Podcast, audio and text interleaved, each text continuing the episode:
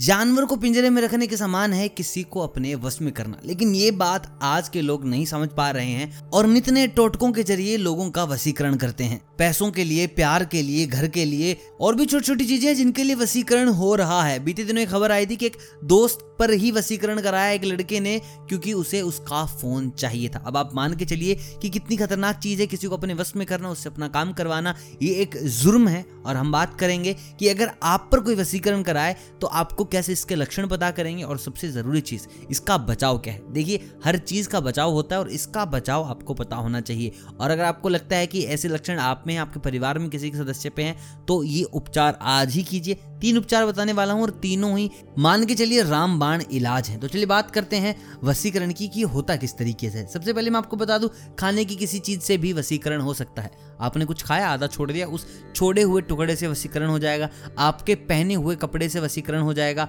अगर आपकी किसी के पास फ़ोटो है तो कुछ लोग ऐसे हैं जो बस फ़ोटो के ज़रिए से वसीकरण कर लेते हैं। कुछ लोग बाल से, कुछ लोग काजल से तो कुछ लोग सुगंधित चीज़ों से वसीकरण करते हैं। परफ्यूम हो गया, इत्र हो गया, या आपकी कोई पर्सनल चीज़, आपकी घड़ी मिल जाए, आपके जूते मिल जाए तो भी बहुत मज़बूत वसीकरण किया जा सकता है। कोई भी ऐसी चीज़ जिसमें आपकी एनर्जी हो, उसके ज़रिए वसीकरण किया जा सकता है। आपने बहुत बार सुना होगा अपने घर वालों से कि, बेटा, अपने कपड़े दोस्तों को मत दिया करो, अपने जूते मत दिया करो, ऐसा गलत होता है।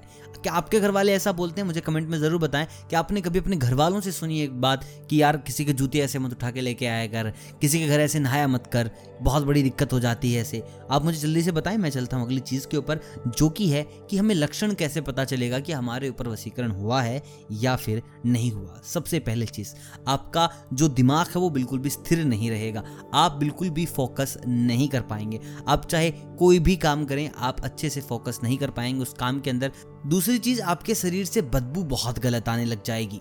अगर आपको ऐसा लगता है कि जनरली आपके शरीर से बदबू नहीं आती है तो मान के चलिए आप पर वसीकरण हो चुका है। आपके पसीने की बदबू बहुत ज़्यादा आने लगी है, लोग आपको टोकने लग गए हैं कि भाई आप क्या करने लग गए ऐसा? तो मान के चलिए कि आप पर वसीकरण हो चुका है। अब बात करते हैं कि इसका बचाव क्या है। देखिए, मैं आपको बताने वाला हूँ, तीन ऐसे बचाव जो कि डेफिनेटली आपको बचा लेंगे। जो पहला बचाव आता है, वो है नींबू का। शनिवार के दिन अपने सर के ऊपर से सात बार नींबू वारना है, यानी कि घुमाना, उसके बाद चौराहे पर आप वो नींबू फेंक दीजिए। वापस आते वक्त आपको एक छोटी सी चीज़ ध्यान रखनी है कि आपको बोलना नहीं है। चाहे कोई भी आपसे कुछ भी बात करे, आप उसको इग्नोर करके आगे चल पड़े। अगली चीज़ आती है फिटकरी। तो आप फिटकरी को भी अपने सर से सात बार घुमाएँ और उसके बाद आग में जला दें। तीसरी चीज़ आती है लाल मिर्च। आपको क्या करना है? लाल मिर्च और नमक अपने सर के ऊपर से सात बार वारना है कि सात बार घुमाना है और उसके बाद आप उसे चौराहे पर फेंक दे या फिर जला दे। चौराहे पर फेंकने जा रहे हैं तो याद रखिए कि वापस आते वक्त आपको बिल्कुल भी किसी से बात नहीं करनी है। और अगर आप जला रहे हैं तो जब तक वो जल नहीं जाता, आप शांति से एक जगह पर बैठे रहें। अन्यथा ये वसीकरण आप पर और ज़्यादा गहरा हो सकता है।